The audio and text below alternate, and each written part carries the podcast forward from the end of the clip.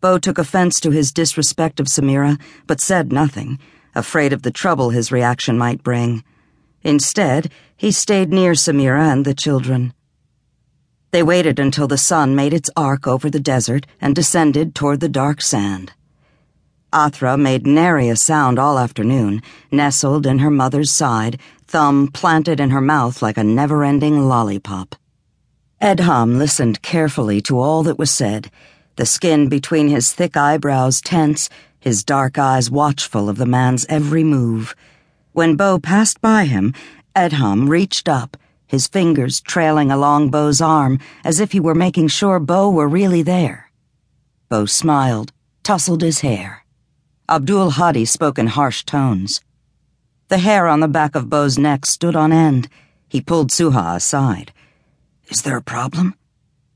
Suha pulled him further away, whispering, As part of the underground movement to save women from honor killings, they must remain emotionally unattached. Doing so allows greater strength and concentration. She took Beau further from the children and Samira, to the opening of the tent, and leaned close to his ear.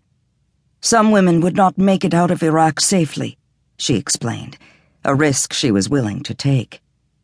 Beau glanced at Samira and the children, his eyes locked with Suha's as they stood on the edge of an unspoken understanding.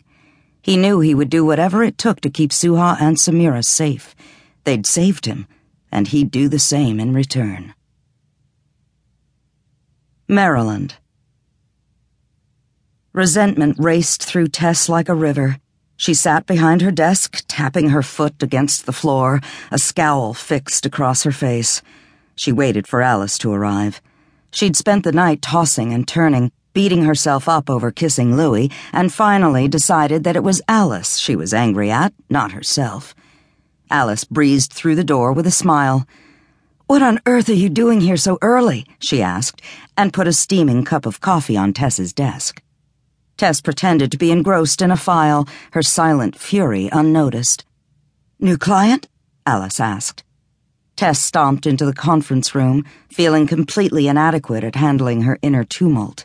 Alice followed. Something I can do? Tess turned to face her, calm and stoic. Yes, stay away from me. Before I fire you.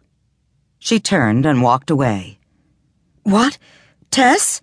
Alice rushed after Tess. What's going on? How could you? Tess choked out. Oh, this is about the memorial? Alice set the files she'd been carrying down on the table and put her hand on her hip.